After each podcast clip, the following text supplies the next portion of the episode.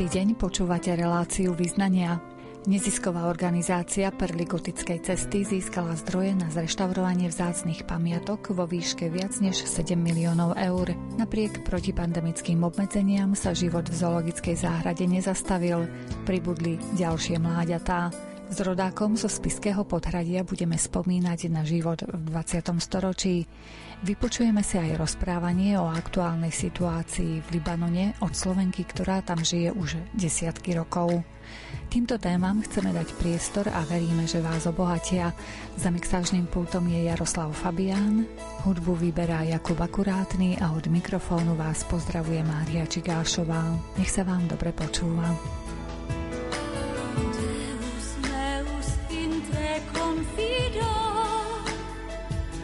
I'll be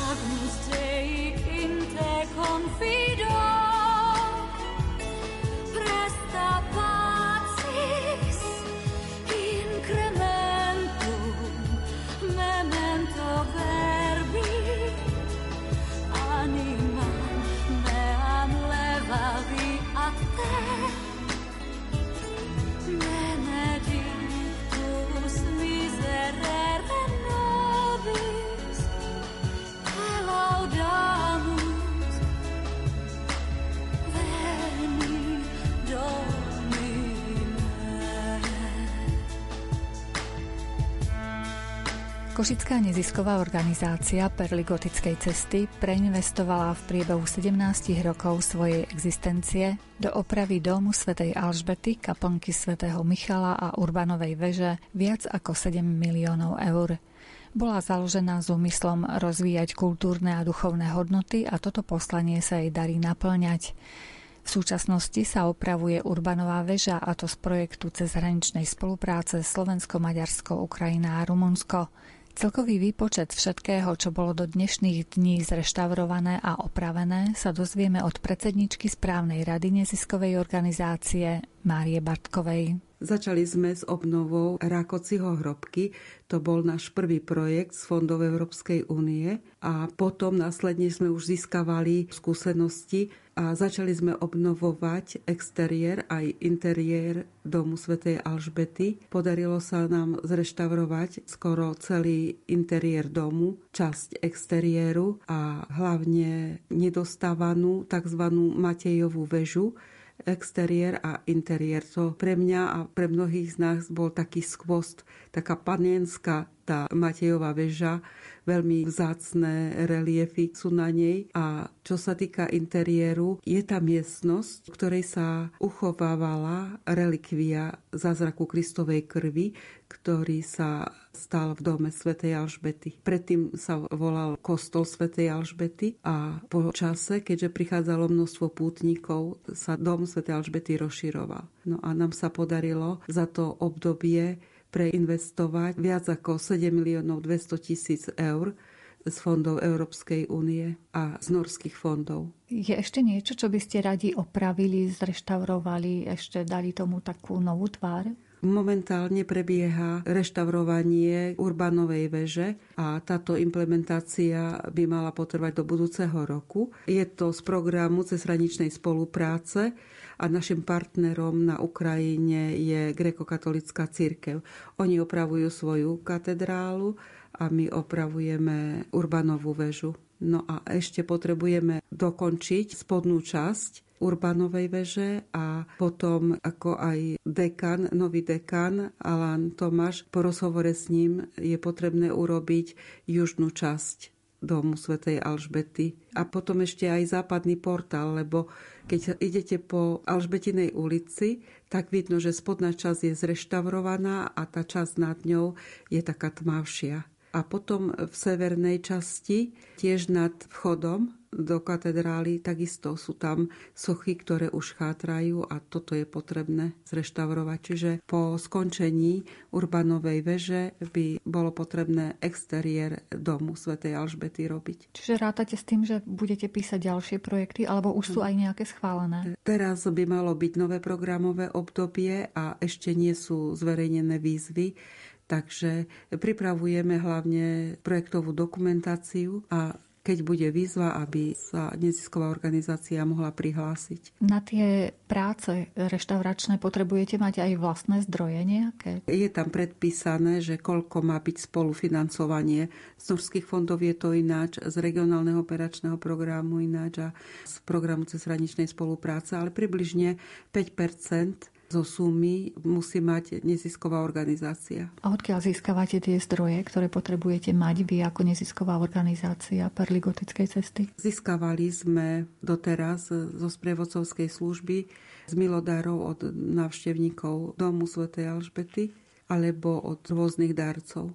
Vieme, že dom svätej Alžbety je nádherný, naozaj už mnohé časti sú zreštaurované. Všetci očakávame návštevu svätého otca Františka. Nedúfate tajne, že predsa len príde sa pozrieť aj do centra mesta? Príchod pápeža Františka vnímam ako také Božie požehnanie a mám v srdci túžbu a aj všetci, aby navštívil dom svätej Alžbety, keďže prichádza z Eucharistického kongresu z Maďarska a v dome svätej Alžbety sa stal eucharistický zázrak, zázrak Kristovej krvi, tak je to taká spojitosť, že máme túžbu, že keďže prichádza z kongresu, z Eucharistického kongresu, aby svojou návštevou tak ako požehnal aj dom svätej Alžbety. Máme tu miesto vlastne, že... V Matejovej nedostávanej veži je miestnosť, kde sa tá relikvia Kristovej krvi uchovávala. A potom príležitostne na Božie telo a keď prichádzali putníci do domu, tak relikvia sa potom vystavovala na tzv. empore, kde sú kráľovské schody. Sú to dvojité točité schody, kde putníci vystupovali po jednej strane hore na ten balkón a po druhej strane schádzali, takže tam si uctili tú relikviu Kristovej krvi, alebo sa niesla v sprievode cez mesto Košice. Tá Matejová väža je zreštaurovaná. Tú Matejovú väžu sa nám podarilo zreštaurovať exteriér z regionálneho operačného programu a interiér z tzv. norských fondov. A to je pre nás vzácnosť, pretože ten dom by nebol taký, ako je teraz, nevyzeral by tak ako teraz, keby sa nebol stal zázrak Kristovej krvi a neboli by prichádzali pútnici, lebo jednak si uctili relikviu Kristovej krvi a takisto ako píše pápež v tej búle, kde potvrdil ten zázrak Kristovej krvi, že dochádza k mnohým obráteniam. A ako predtým dochádzalo k obráteniam, máme také záznamy, že dochádzalo, dochádza aj teraz mnohým nadprirodzeným obráteniam návštevníkov alebo putníkov pútnikov, ktorí prichádzajú do domu svätej Alžbety. Čiže asi naďalej ešte asi platí tá búla. Búla, ktorú raz pápež vydal a potvrdil ten zázrak, by mala platiť. A Vatikán nám z archívov vydal kopiu tej búly. Nemáme relikviu, nevieme, či kresťania, keď Rakociho vojska obsadili dom svätej Alžbety, či to tak schovali, že ešte sa treba modliť, aby sme to našli, alebo niekoľkokrát vyhorel dom, ale skôr si myslím, že zbožní kresťania, katolíci to tak ukryli, aby nedošlo k dehonastácii. A verme, že pán nám ukáže cestu, že kde je tá relikvia. Vieme, že ešte pred covidom sa organizovali aj púte z Maďarska na Slovensko, sem do nášho domu svätej Alžbety. Čo bolo cieľom týchto púti? Púte sa organizovali k Rakociho hrobke. Jednak v čase výročia, to bolo v decembri, keď je výročie prinesenia tela Františka Rakociho II. do domu svätej Alžbety keď zomrel, tak e, myslím, že maďarský parlament sa radil, kde by bolo možné pochovať Rakociho a sa uzniesli, že najdôstojnejšie, najkrajšie miesto je dom svätej Alžbety. Takže putníci organizovane prichádzajú, ale aj individuálne. Beati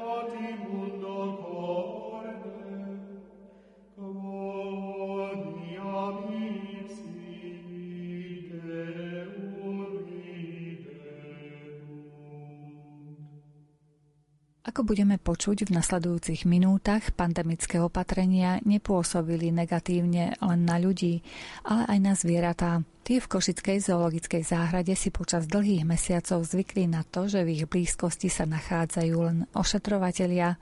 Po uvoľnení opatrení sa nestačili diviť, ako sa zoologická záhrada len tak hemží návštevníkmi. O uplynulých mesiacoch sme sa porozprávali s riaditeľom Košickej zoo Erikom Kočnerom. Zoologické záhrady všeobecne boli jedny z najpostihnutejších inštitúcií, alebo keby sme povedali odborov, pretože treba si uvedomiť, že zoologická záhrada okrem iného je zriadená aj za účelom vzdelávania verejnosti, posúvania hraníc poznania a veľkú časť našej činnosti tvorí tá rekreácia v tom prírodnom prostredí, v prírodnom areáli, špeciálne tu v Košickej zoo. No a to sú veci, ktoré nám boli znemožnené okamžite dňom zatvorenia. To znamená, my sme prišli na chvíľu, ako keby o tú jednu z hlavných podstat našeho bytia, tej existencie, tej inštitúcie. Bolo to veľmi zaujímavé, tie areály zostali také prázdne, pohybovali sa v nich e, naši zamestnanci, po celú dobu zatvorenia prakticky každý deň sa niekto pokúsil dostaviť na vstupnú bránu, na pokladňu, kde si teda prečítal, že zoo je zatvorená. A už potom tie posledné týždne chodili s takou nádejou, že či už to nie je otvorené, takže sa nás to dotklo. Toto je taká tá pocitová stránka a ľudská stránka, ale nás sa to dotklo aj z hľadiska zabezpečenia chodu tých organizácií, pretože my ako príspevková organizácia síce dostávame príspevok na svoju činnosť od zriadovateľa, v prípade Košickej zoo je to magistrát mesta Košice, ale my dosť veľkú časť finančných prostriedkov, ktorými financujeme chod inštitúcie, získavame z tvorby vlastných zdrojov. To znamená, to sú tie výnosy zo vstupného, sú to tie výnosy z tých iných doplnkových činností, z reštaurácie, e, z bufetov, z nájmov. No a to vlastne prakticky z hodiny na hodinu bolo uťaté a my sme prišli o podstatnú časť e, príjmov z vlastných výnosov. Ako sa to črtá teraz? Je možné, že to nejakým spôsobom dobehnete? No, dobehneme. My sme boli zatvorení z 365 dní, 110 dní. To je neskutočne dlho, lebo v našom prípade sa do toho ešte pridala aj viac než mesačná doba, kedy sme boli zatvorení prakticky od troch kráľov kvôli vtáčej chrypke. A myslím si, že na Slovensku žiadna inštitúcia zo zoologických záhrad historicky ešte nikdy nebola zatvorená 110 dní v kúse to je viac ako 4 roka ako karanténa kvôli beznote. To, je, to sú 4 mesiace. To je tretina roka. Tam už trošku potom aj ten eh, personál inak funguje, pretože chýba ten kontakt s tým návštevníkom, chýba ten tlak toho kontrolóra, toho návštevníka tie zvieratka trošku inak začnú fungovať, začnú si uvedomovať, že to, na čo sú zvyknuté v rámci toho denného režimu, že je zrazu iné. Takže niektoré zvieratka sa doslova rozbiehali doslova rozbiehali, keď tam išiel niekto, nie ako príslušný ošetrovateľ, ale niekto z personálu alebo nejaká kontrola napríklad. A niektoré tie zvieratka zase trošku zdiveli, trošku zvlčeli, lebo sa začínajú ozývať tie gény tej divočiny. No a to všetko je teraz také po tom otvorení alebo znovu otvorení areálu, takú, že vlastne sme sa my hľadali, aby sme sa časovo stretli v tých pracovných činnostiach Niektoré zvieratka sa hľadali, aby proste si zvykli znovu na to. Niektoré sa samozrejme tešili, také ja neviem ako poníky, lamy, ťavy, tie rôzne plemena domácich zvierat, ale aj Daniele, jelene, divé kone Pševalského, to sú všetko tie zvieratá, ktoré v Košickej zoo majú taký ten kontakt bezprostredný s návštevníkom, pretože my nemáme všade tie priekopy, niekde sú tie ohrady klasické. A tým je tá zoo zaujímavá, že tí naši návštevníci za tie 10 ročia sú naučení chodiť k tým svojim zvieratkám, s tým svojim polkila domácej mrkvy za svoje peniažky. A toto všetko sa tak znovu pomaličky štartovalo a štartuje. Takže áno, je to také zvláštne obdobie, ktoré my sme museli prežiť, prekonať a myslím si, že sem tam aj trošku medzi personálom aj viac sa vyskytla taká ponorková nemoc alebo také tie stavy, kedy vlastne nie ste až taká rozptilovaná tým dennodenným chodom tej organizácie. Bol to len COVID, pán riaditeľ, ktorý obmedzil vašu činnosť, alebo aj s nejakými inými chorobami ste sa museli nejako popasovať? My sme sa museli popasovať po vláňajšom uzatvorení kvôli covidu. Hneď po Vianociach, po troch kráľoch sme sa museli popasovať s pozitívnym výskytom vtáčej chrypky v areáli zoo. My máme dva rybníky, v zimnom období na tieto rybníky e, dosť často sadajú, to sú doslova niekedy desiatky a desiatky kusov divých kačíc, ktorí prilietávajú tým kaňonom potoka hrubšia od Hornádu a chodia nocovať do toho areálu. Ponad areál Košickej zoo je migračná trasa napríklad sťahovavých vtákov zo severskej časti Európy. No a tak sa vyskytlo, že sa u nás objavil vírus vtáčej chrypky u mláďat kačic pyžmových divej formy ktoré e, pozitívne zareagovali a kde sme museli niekoľko jedincov utratiť a jeden alebo dva jedince nám uhynuli. No a tým pádom sme boli okamžite zatvorení štátnou veterinárnou správou ako ohnisko nákazy. A plynulé v deň otvorenia po vtáčej chrypke sme boli zatvorení rozhodnutím e, pandemickej komisie ako prevádzka poskytujúca služby čo nás trošku aj zamrzelo, lebo predsa len je to vychádzka do prírody, ale keďže poskytujeme službu obyvateľstvu, tak sa na nás vzťahovalo toto obmedzenie a sme boli nutení zatvoriť. Čo vám pribudlo v zoologickej záhrade? Čo môžu napríklad deti alebo aj ich rodičia, keď prídu do zoologickej záhrady, pozrieť niečo, nejaké také novinky? Viem, že ste dostali aj bieleho slona dokonca. Áno, bieleho slona, ale sošku. sošku bieleho slona sme dostali za odchov roka, teda to je cena, ktorá sa udeluje v Čechách. A keďže my máme spoločnú úniu, tie naše štyri zoologické slovenské sú členom spoločnej Česko-Slovenskej únie zoologických záhrad a akvárií. V Čechách je 16 členov, na Slovensku teda sme 4 inštitúcie. Tak to sa udeluje taká cena o najlepší odchov. Z hľadiska tej odbornosti, z hľadiska tej vážnosti, z hľadiska tej, by som povedal, svetovosti, unikatnosti alebo náročnosti toho odchovu. A my sme takto dostali cenu roka za odchov tukanov veľkozobých, ktoré by som mohol tak zľahčiť, že sa nám aj ľahko vyhralo, keď sme jediná zoo v Československu, ktoré ich momentálne chová, ale tých tukanov je niekoľko druhov a sú v kolekciách. A fakt je, že ale odchov tukana ako taký je v podstate vysokoraritná záležitosť. Bol to tretí zaznamenaný odchov v rámci Československa, prvý v slovenských zoologických záhradách vôbec – a v minulosti asi 15 rokov dozadu sa podaril jeden umelý odchov v zoo Hodonín, ktorý sa už nezopakoval a jeden umelý odchov sa podaril u jedného súkromného chovateľa v Piešťanoch pred niekoľkými rokmi. Unikátnosť toho odchovu je v tom, že my sme tie vtáky importom doviezli cez dovozcov do Európy z Argentíny pochádzajú z nejakej odchovnej farmy. Tí vtáci sa prakticky nerozmnožujú po tých importoch, lebo súvisí to so svitom, s vitamínom D a s takými vecami.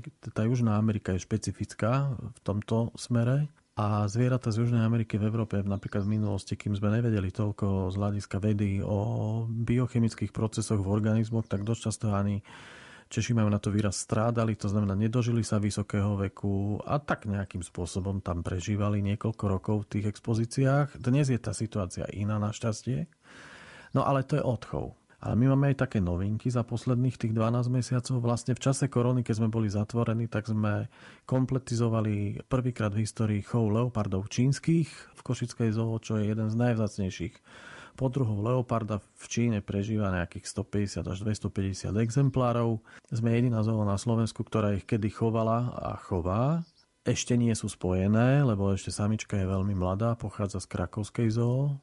Doviezli sme e, niekoľko veľmi zaujímavých druhov vtáctva vodného, ktoré sme predtým nechovali. Narodil sa nám e, malý jeleň vapity, ktorý má teraz zrovna niekoľko dní. Prvýkrát v histórii odchovávame jeleňa vapity sibírskeho asi 10 inštitúcií v Európe chová toto zviera, lebo sa to nedá doviezť do Európskej únie. A to, čo návštevník neuvidí, tak sme vlastne zazverili terarijnú časť budúceho zoodomu, teda Centra ekologickej výchovy tuto za rohom na Mojmirovej, kde by sme radi, pokiaľ korona nám dovolí, už v septembri začali výukové programy pre košické školy, a časom ten dom otvorili aj pre košickú verejnosť ako vyvarijnú expozíciu, teda akvária, terária, insektária.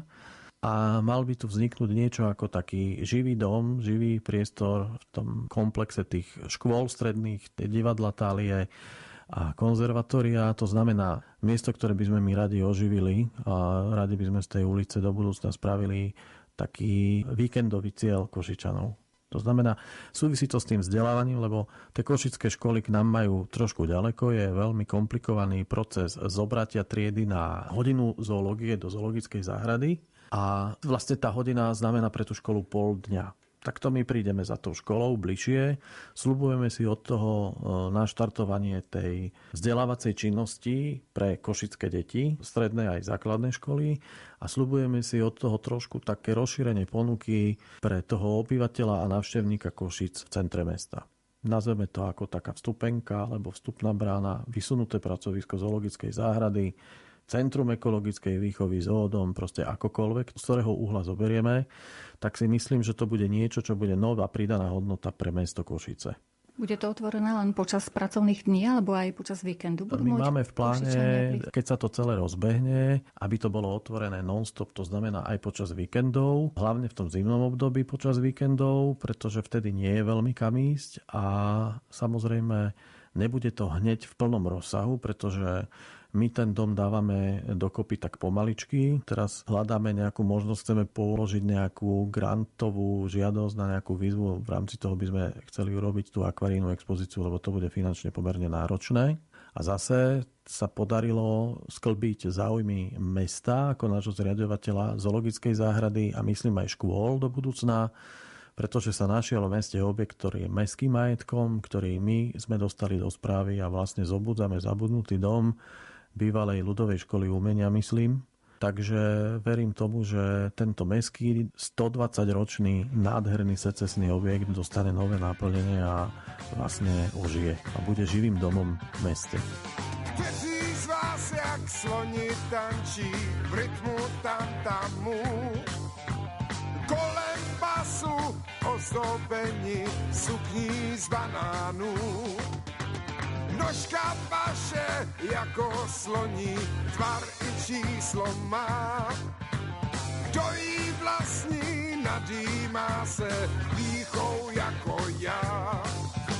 Sloní buky, sloní buky, sloní buky sloní buky hudbo hrej.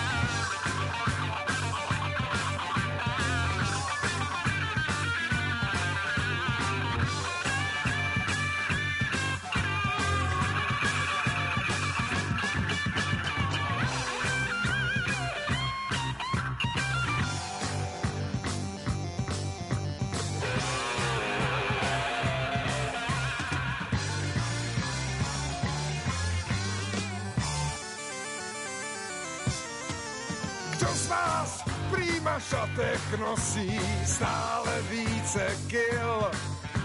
Stepilý je jako slůně džungle manekín.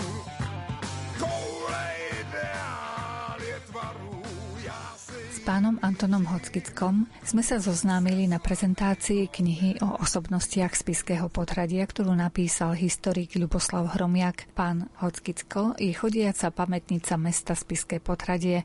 Niektoré osobnosti poznal sám, o ďalších počul z rozprávania staršej generácie. Som rodak tu z Potradia, tu som prakticky väčšinu života prežil. Občas na mimo mesta. Učil som, u železnice som robil. A vždy som sa zaujímal to mesto, históriu také, aj keď v podstate ja som technik.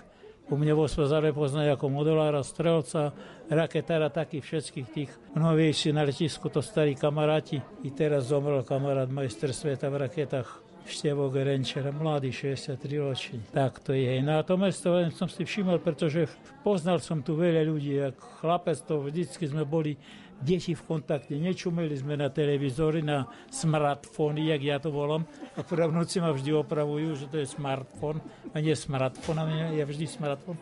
Tak rekl, toto, že sme sa s ľuďmi stýkali a pracovalo sa, robilo sa. To bol iný život detí. V ľudovej škole sme mali učovanie od 8. do 11. a od pol 2. do pol 4. Sobota len do obedu, štvrtok bol feriálny deň. A medzi tou 11. a pol 2. som stihol ocovi na obed z dreveníka. I doma som sa najedol, tam som vybehol. To sme mali tak, dete. Prišiel domov, my sme boli tzv. kovorolníci. Otec pracoval v závode ešte okrem toho dal gazdovstvo. A pomáhal druhým gazdom, ktorí boli staršie a mali deti na škole. Takže my sme vždy robili deti. A nemali sme žiadne alergie, nič. I kráva, i prasiatko, i mačka, i zajace, slepky, psi polomného krstného oca, včely, u babky, kone, mrutovce.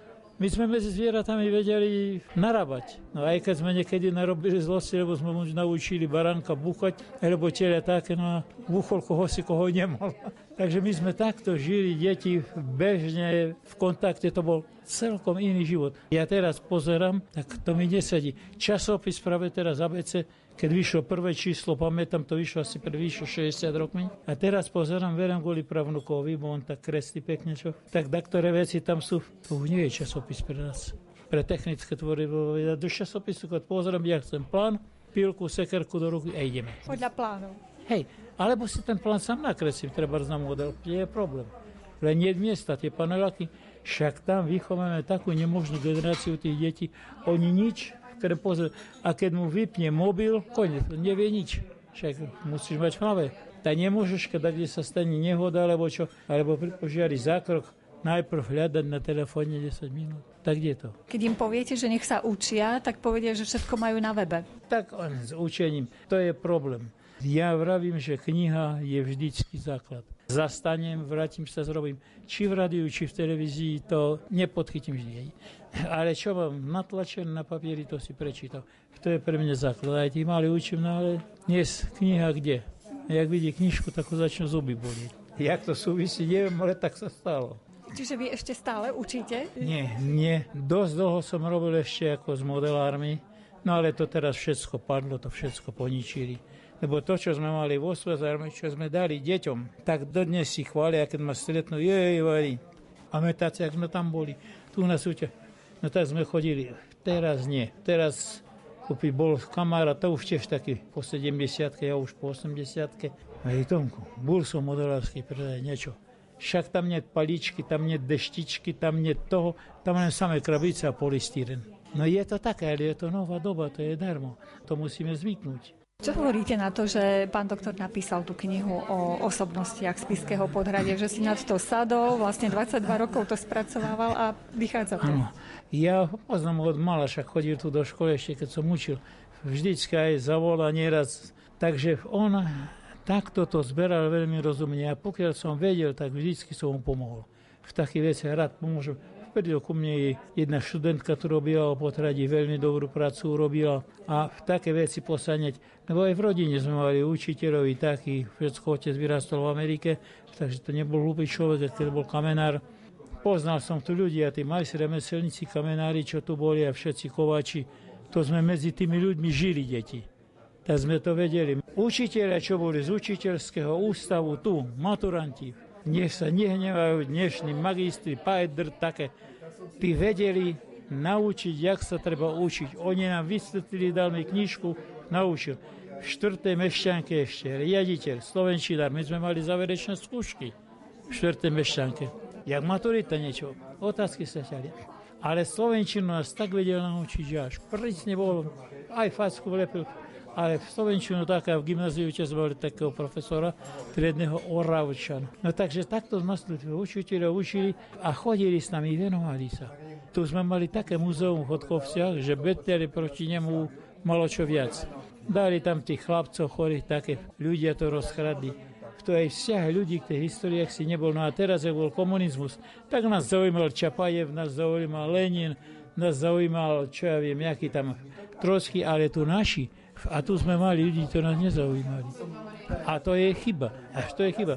Však tu sme mali učiteľov, ktorí písali básničky, robili cez vojnu. Som chodil do prvej tredy, ako radovozem som išiel. Učiteľka pani Viktoria Koterbová nás vodila z tejto strany cesty, tu, tam niže je škola pri kostole, na druhú, bo bolo povstanie auta nemecké. Potom nás preložili do jednej budovy v druhom dome, tak tam nás na mesti prevádzala z jednej strany na druhú, čo sme išli dolný koniec mesta. No a raz tam išli tak tie auta, pri ceste stali nemeckí vojaci, jeden dostojník skočil na cestu do ruchu, všetky auta stali, ona nás previedla, utekala nazad a teraz dala sa do reči s tým dostojníkom. Vedela po nemecky perfektne, dokonca aj Nemecko mala, meno mala, Koterbova. My sme vedeli, deti, že to sú nepriateľskí dostojníci. Ale ona tak si hovorí, keď skončili, zasalu to, Reku, tá naša pani učiteľka, da čo je, keď jej nemecký dostojník zasarutuje. Ona nás previedla na druhú stranu cesty. Ešte sme išli na dolný koniec miesta, asi 6 7 že by sme sa niekde nezamotali, takí boli učiteľe. To nebol problém s nimi. Tak buď prvých boskov, náš dom pred ním kostol a sny. Viem, otec môj drahý, tu sme spolu hrali a ty išiel si hore, tam spíš a my tu žijeme dni Občas sú ťažké a niekedy krásne, tak nám nadelil pán. A potom vždy, keď sa zobudím v neznámej diaľke, domov vrátim sa z tých ciest. Sokol, čo lieta, trafí zo sveta, tam do rodných hniezd. Naspäť do rodných hniezd. Ja mal som len desať a bol som len dieťa, čo má čo má na všetko úsmev a na smútky husle a hrá. Dni chlapca na prázdninách, keď mama stojí pri nás, sú ako dúha a po daždi vôňa, tak nám nadelil pán. A zdá sa, že osud krutý vraj niekedy býva. Niekedy dá sa to zniesť, na čele kúty nesiem tri prúty, tam do rodných hniezd, naspäť do rodných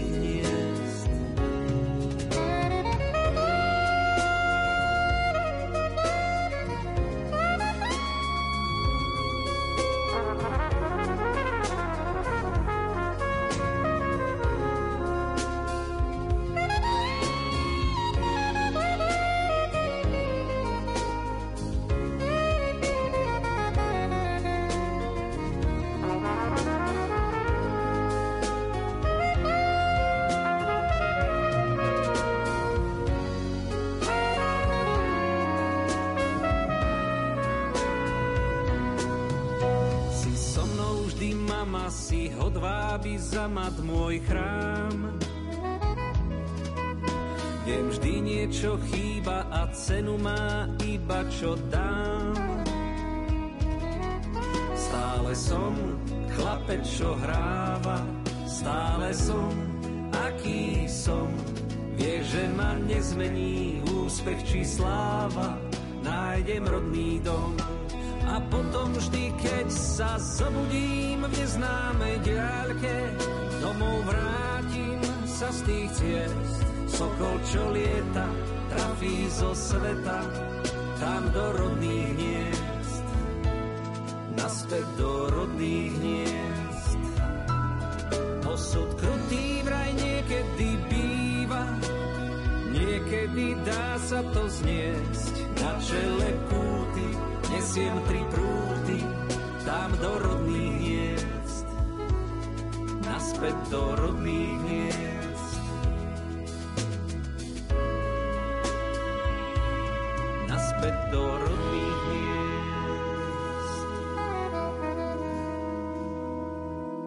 Myslíte, že teraz sú aj žiaci trošku iní, aj pedagógovia, že to v tom školstve je trošku iné a možno aj k horšiemu? Áno, je tu veľa cudzoty.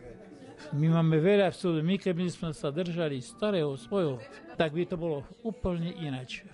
Ale my tu v cudotu, nejaké nové tieto, a to je nič, pretože to sa nedá. Vidíme, jak to skončilo. My tu máme cudotu. Vždycky bereme a skúšame a to, a to nejde. To i teraz pozrieme tých našich poslancov a takých. Ja neviem, skade k tomu prichádzajú. Naše školstvo, keď sme v 52. reformovali, sme tak dopatovali, že až Rusi išli robiť podľa nás reformu. A my sme prešli na 11 ročenky.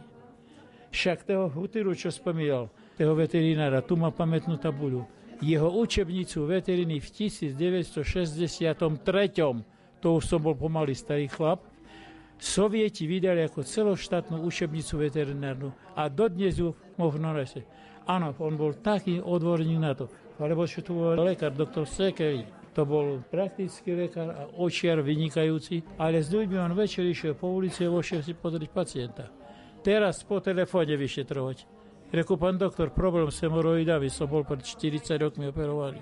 Po telefóne vybavíme, to sa smial. No lebo sme za dobre s tým doktorom, to syn jedného profesora Levoše, tiež sa o históriu zaujíma.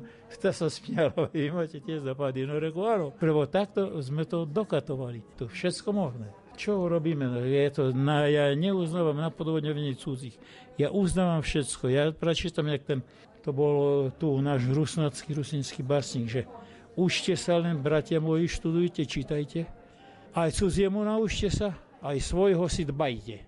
A toto mal veľa. Neviem, ktorý to bol, mám tak, kde bude teraz vyšla dobrá kniha o Rusínoch počas vzniku Československa. V Slovenčine je v Rusinčine. Ja Rusinčinu ovládam počas Brutoviec a vedľa tam toho pána Ferrara Mašliaču Židov zachraňoval som ako chlapec poznal. U mamin vyrábal riaditeľ školy, jeho žena učiteľka v Brutovcach, tam mali osevračenku na dedine, 5 tušiv. Na on chodí ako polovník ku môjmu krstnému otcovi včera, takže som toho pána Farava Mašlia dobre poznal. Cez prázdniny som tam chodil. Takže tu ľudí som poznal, všelijakých vravím, a to veľa som si zapamätal o podradsky virše, teraz som našiel v takých rukopisoch jak sa robili. Tu dole bol taký bufon, kde teraz, tam predávajú palenku. Tam za plachtou sedeli, debatovali, jedna predavačka, manželka toho posledného vyšiara Varšaniho, druhá dcera Mesiara Španera, manželka Mesiara Formendera, ďalšia dcera Mesiara všetko. Jak sa robili vyššie také. Tu boli ľudia vynikajúci, vravím. Nehoziaky. Tu takto povie. Spišský biskup Vojtašak si pozval na veľkoročnú večeru v Zelený štvrtok luteranského evangelického pastora a židovského rabína. Prišli, stojí aj synagoga, obnovená, robíme tam koncerty, všetko, v tej posledná na strednom spíši. Stojí aj katedrálna kapitúra, evangelický chrám, aj sme tam pamätné tabule dali. V tu nie, že by sa ľudia doháňali preto. Tu vo štvrtok, keď ste prišli, bol trh týždenný. Od roku 1456 oficiálne, predtým ešte asi 50 rokov, tak toho kráľ, myslím, Ladislav tu dal. Takže tu sa zišli ľudia z 25 dedín, to bol najväčší matričný robot v prvom Československu za Slovenského štátu. Keď ste videli tých ľudí, Sváko, Ragan, film, to mohli tu rovno natočiť. Tu tí ľudia chodili. A ste poznali podľa oblečenia, skade bol, či bol slobodný, či vdova, či také. To bolo zaujímavé pomedzi. A my sme mali feriálny deň, ľudováci. Mešťanka chodila od 8 do 1 a my sme v štvrtom mali feriálny deň je to sviatky. No tak samozrejme, že kde vandrovali sme po veste, kradnúť kofom spod šatrova takého, ja som nemohol, bo babkina sestra bola kofa, a som varoval. Som bol zamestnaný. To tu bol ohromný život.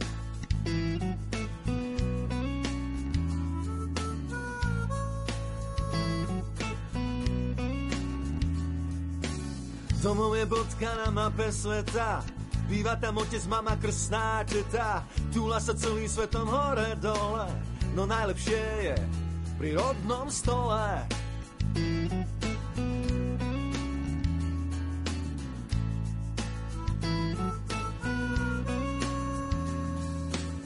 Domov je ulica, starý strom, malý kostolík a v ňom. Rieka prázdniny a dúhový dážď, domov je svet, čo v sebe máš doma je doma a všetko ostatné sú zbytočné slova. V živote podstatné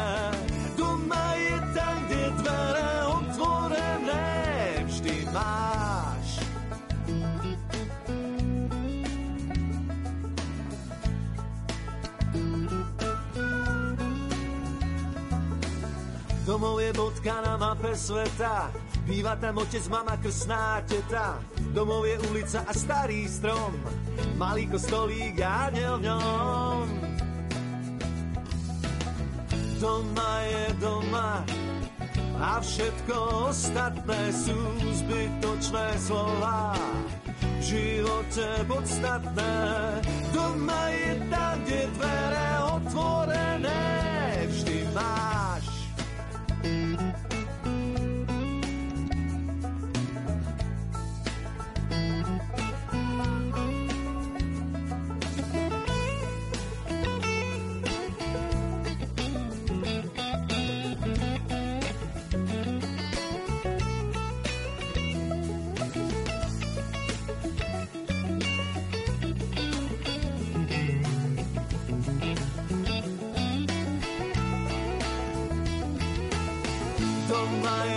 doma a všetko ostatné sú zbytočné slova. V živote podstatné, doma je tam, kde dvere otvorené. Vždy máš, doma je doma a všetko ostatné sú Sociálna situácia obyvateľov Libanonu sa neustále zhoršuje. V štáte, kam zvyknú za Svetým Šarbelom putovať už aj Slováci, sa neustále zhoršujú podmienky života. Slovenka pani Mária Advanová tam žije už niekoľko desiatok rokov. A hoci o tejto téme nerada rozpráva, predsa len nám priblížila stav, v ktorej sa krajina nachádza. V spomienkach sa vrátila aj k situácii po výbuchu v prístave v Bejrúte v auguste minulého roka. Ten výbuch žiaľ priniesol veľa žialu.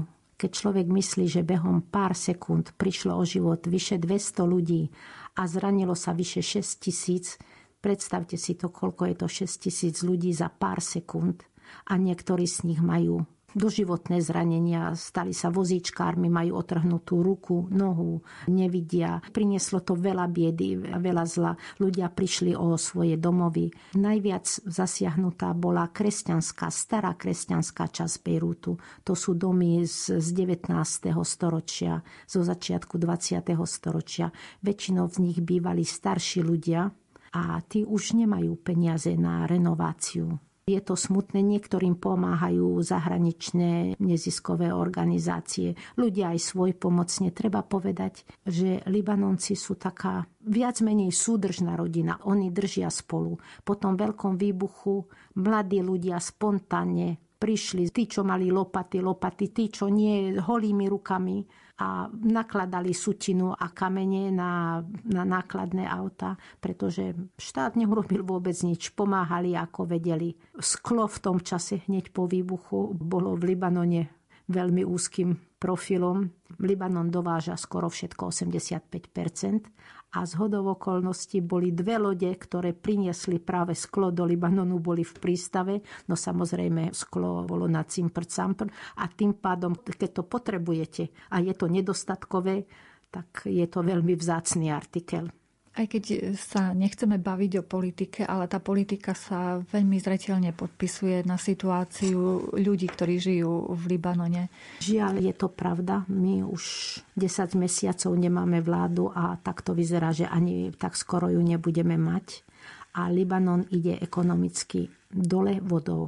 Libanon, kde sa žilo dobre, o ktorom sa hovorilo, že je to Švajčiarsko stredného východu, kde ľudia boli usmievaví, jeden druhému pomáhali. Všetko sa to za tieto dva roky zmenilo. Ľudia žijú v beznádeji. Nevieme sa už smiať, nevieme sa už tešiť. Každý sa len trápi, ako to bude ďalej. Libanonská libra, ktorá sa dlhé roky držala na úrovni 1500 libier za 1 dolár, je teraz na úrovni 20, skoro 21 tisíc a už bola aj viac, pretože to fluktuje hore-dole, ale momentálne je 21 tisíc libanonských libier za 1 dolár. Tak nech si každý vypočíta, aké tam máme teraz ceny. A všetko je nedostatkové. Nie sú lieky. Nie je benzín. Nie je nič, čo vám budem vymenovávať, nie je nič, ale s tými liekmi to je to najhoršie, pretože aj ľudia, ktorí sú napríklad vážne chorí na rakovinu, a ktorí tie lieky potrebujú, aby im predlžili život. Jednoducho liekov nie. Nie anestézie. Okrem vážnych a nevyhnutných operácií nerobia žiadne operácie. Zomierajú detičky, lebo nie detského mlieka. Čo vám mám povedať? Nič, nič nemáme. Libanon mal vždy problém s vodou. A teraz je to ešte horšie. Napríklad ja v našej štvrti máme za 48 hodín vodu asi 3,5 hodiny raz za 48 hodín. A to ešte večer a v noci okolo 8. 9. do tej pol 12. 12. Môžete si vybrať, čo budete od radosti robiť. Vraveli sme, že ani benzín alebo nafta tam nie je. Práve, že teraz už začína chýbať aj nafta. Na benzín stojíme v rade a to sú také rady, že niekoľko kilometrov nie že neviem 20 aut alebo 30 aut. A keď sa dostanete na rad, Ľudia to tak robia, pokiaľ bývajú bližšie benzinky, že už od pobedia alebo k večeru idú a zaparkujú auto a potom sa idú domov vyspať a ráno zavčasu ešte predtým, než otvoria benzínky, prídu. A keď sa teda dostanete na rad a ešte majú benzín, lebo aj to sa vám môže stať, že kým sa dostanete na rad, už nebudú mať, ale keď sa dostanete na rad a ešte majú benzín, tak dostanete maximum 20 litrov. A to znamená, že pokiaľ dochádzate do roboty autom a v Libanone nie sú verejné dopravné prostriedky, takže keď nepracujete blízko domu, tak to auto potrebujete, aby ste sa tam dostali. A keď chodíte do roboty teda autom, tak maximálne o dva dní potrebujete ďalší benzín. A celá táto sa opakuje znova. Cítim chladné, tie nezradné, túžbou planie čo je na dne. Prázdno v duši, to sa stáva, horkú príchuť temnou máva. My musíme výjsť tieňou na strach a slov. Srdce daj, nezúfaj, ale tmou. Tiež to cítim, tiež sa bojím, sen sa chveje, strachom mojím. Chvíľa straty, chvíľa strachu, keď sa nádej váľa v prachu. My musíme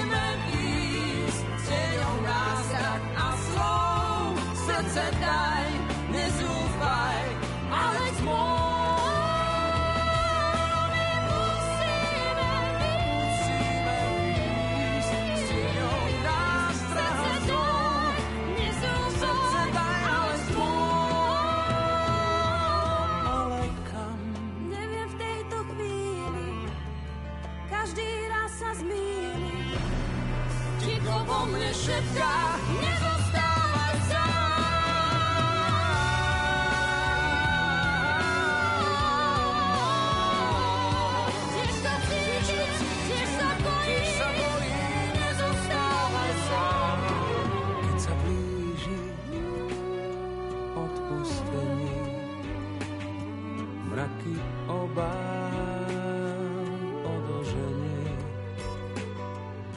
Nezabudneš, si si istý, keď ťa niekto, pevne istí, Bože, nech nás tvoj hlas vedie temnotou nás. Daj nám dar, zázrak správ, lásku brát. Lásku brát.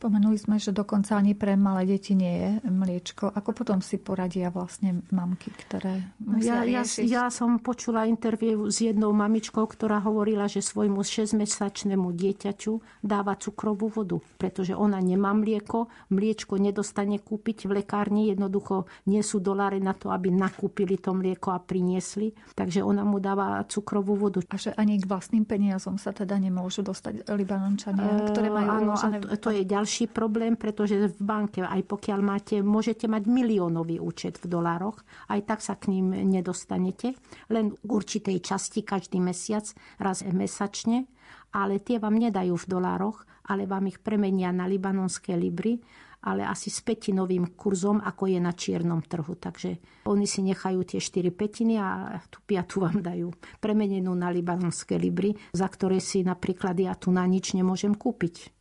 Pred nahrávaním sme aj tak na ilustráciu hovorili, že asi aký je príjem mesačný človeka a koľko stojí to je kilo mesačný. Najnižšie štátom stanovený plat je 600 tisíc, myslím 45. Tých 600 tisíc je tam určite tie drobné. No a momentálne kilo mesa stojí 300 tisíc. Tak si vypočítajte, že môžete si za celomesačný plat kúpiť 2 kg mesa a potom ďalej, kde je nájomné, kde je voda, kde je elektrika, kde je benzín, kde sú lieky. pretože my, aj keď máme poistenie, lieky do toho nezapadajú, lekári do toho nezapadajú, to je len nemocničná starostlivosť a prípadne testy, ktoré lekár predpíše. Hoci poistné je drahé. Ja napríklad platím 4 tisíc dolárov ročne za poistenie a za to vlastne nemám nič, len nedaj Bože, by som mala tú nemocnicu, ak. Takže o všetko ostatné si treba hradiť. Elektrika to je ďalší bolavý problém. My máme tzv. štátnu elektriku, tak hodinu a pol a keď nás veľmi hýčkajú, tak dve hodiny denne a ostatné je cez generátory. Generátory sú samozrejme niekoľkonásobne drahšie ako štátna elektrika, ale aj tie teraz už začínajú vypadávať, pretože jednak nemajú naftu, aby generátory fungovali a jednak tým dlhým fungovaním sa opotrebovávajú lebo toto nie je nové, ten nedostatok elektriky, len teraz je veľmi akutný. A tým, že sa opotrebovávajú, bolo by treba meniť súčiastky, ale doláre na súčiastky nie sú, takže vypínajú ich na 7 hodín denne. A to vypínanie a zapínanie veľmi kazí všetky elektrospotrebiče Takže my sa všetci modlíme, len aby sa nám nepokazila chladnička, len aby sa nám nepokazila práčka. To sú také starosti, ktoré si tu na my na Slovensku ani nevieme predstaviť. Že aj také starosti môže mať človek, aby mu tiekla voda z kohútika, aby si mohol zapnúť elektriku, aby si mohol natankovať benzín do auta, aby si mohli skúpiť lieky, aby si mohli skúpiť jedlo to všetko nemôžeme. Asi u vás nie je tým najhlavnejším problémom COVID. My už COVID vôbec neriešime. My už máme celkom iné starosti. My už si hovoríme o COVID, no tak ľudia hovoria, že vlastne my máme na výber iba dve veci. Zomrieť na COVID alebo zomrieť hladom. O chvíľu reláciu význania nahradí ďalší program Rádia Lumen. Pripomeniem, že relácia zaznie ešte raz v repríze v sobotu o 14. hodine. Pripravili ju zvukový majster Jaroslav Fabián, hudobný redaktor Jakub Akurátny a redaktorka Mária Čigášová. Ďakujeme vám za pozornosť a želáme vám pekný deň. Stojíme na prahu dvier oproti sebe Poď ďalej, vítam ťa v soli i v chlebe Sadni si za stôl a daj si pohár vody. Tak sme si sadli, pokorní malí, tak porozprávaj, ako ste sa mali, čo ťa svet naučil, ako sa mu vodí. Vy ste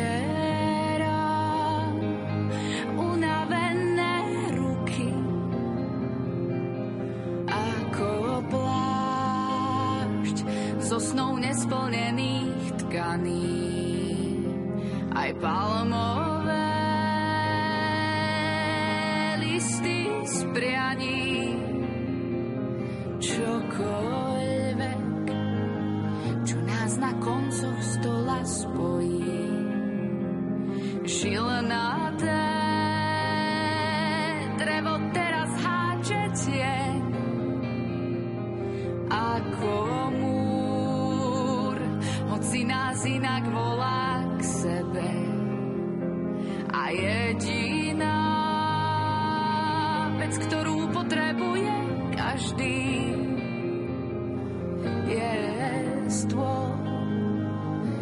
plný slnka, hoci v biede.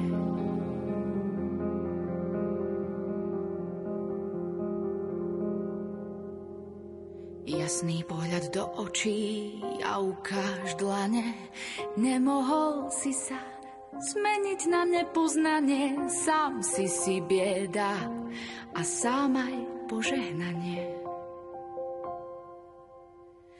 Na dubové drevo zaťaté peste a pol metra sa na tom mieste stalo ako nekonečné vzdialovanie. Odkládáš nachystané zbrane, poď pomôž mi, sami si prestierame. Viem, čo je za mnou, sa už neustane. Drevo nech nás spája, kde sa stretávame. Vysieram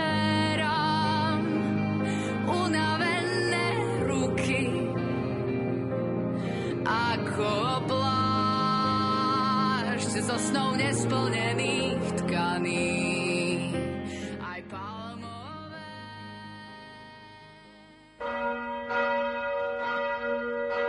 Milí poslucháči, v tento sviatočný deň vám v nasledujúcich minútach ponúkame prostredníctvom katolíckej televízie priamy prenos modlitby Aniel pána z Vatikánu. Na Svetopeterskom námestí sa ju